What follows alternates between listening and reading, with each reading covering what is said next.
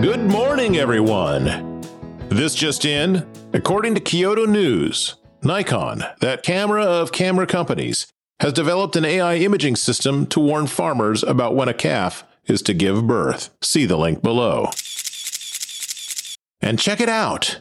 It can monitor up to 100 cows. All joking aside, this is not only a sure time saver, but a good example of the practical application of AI in pedestrian life. Well, pedestrian of bovine origin at least. As it is app based, calf birthing and your smartphone have essentially married up, and the future of milk and cheese will never be the same. Fact is, manually checking on all those cows takes quite a bit of labor. The new camera system saves time and money at the very dairy level. I know, that's a dad joke.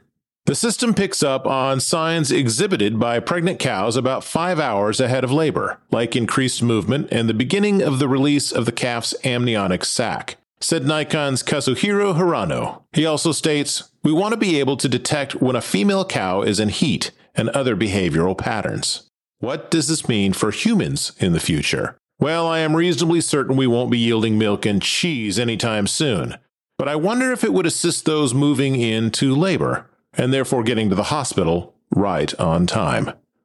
A little AI and healthy babies. I cannot argue with that.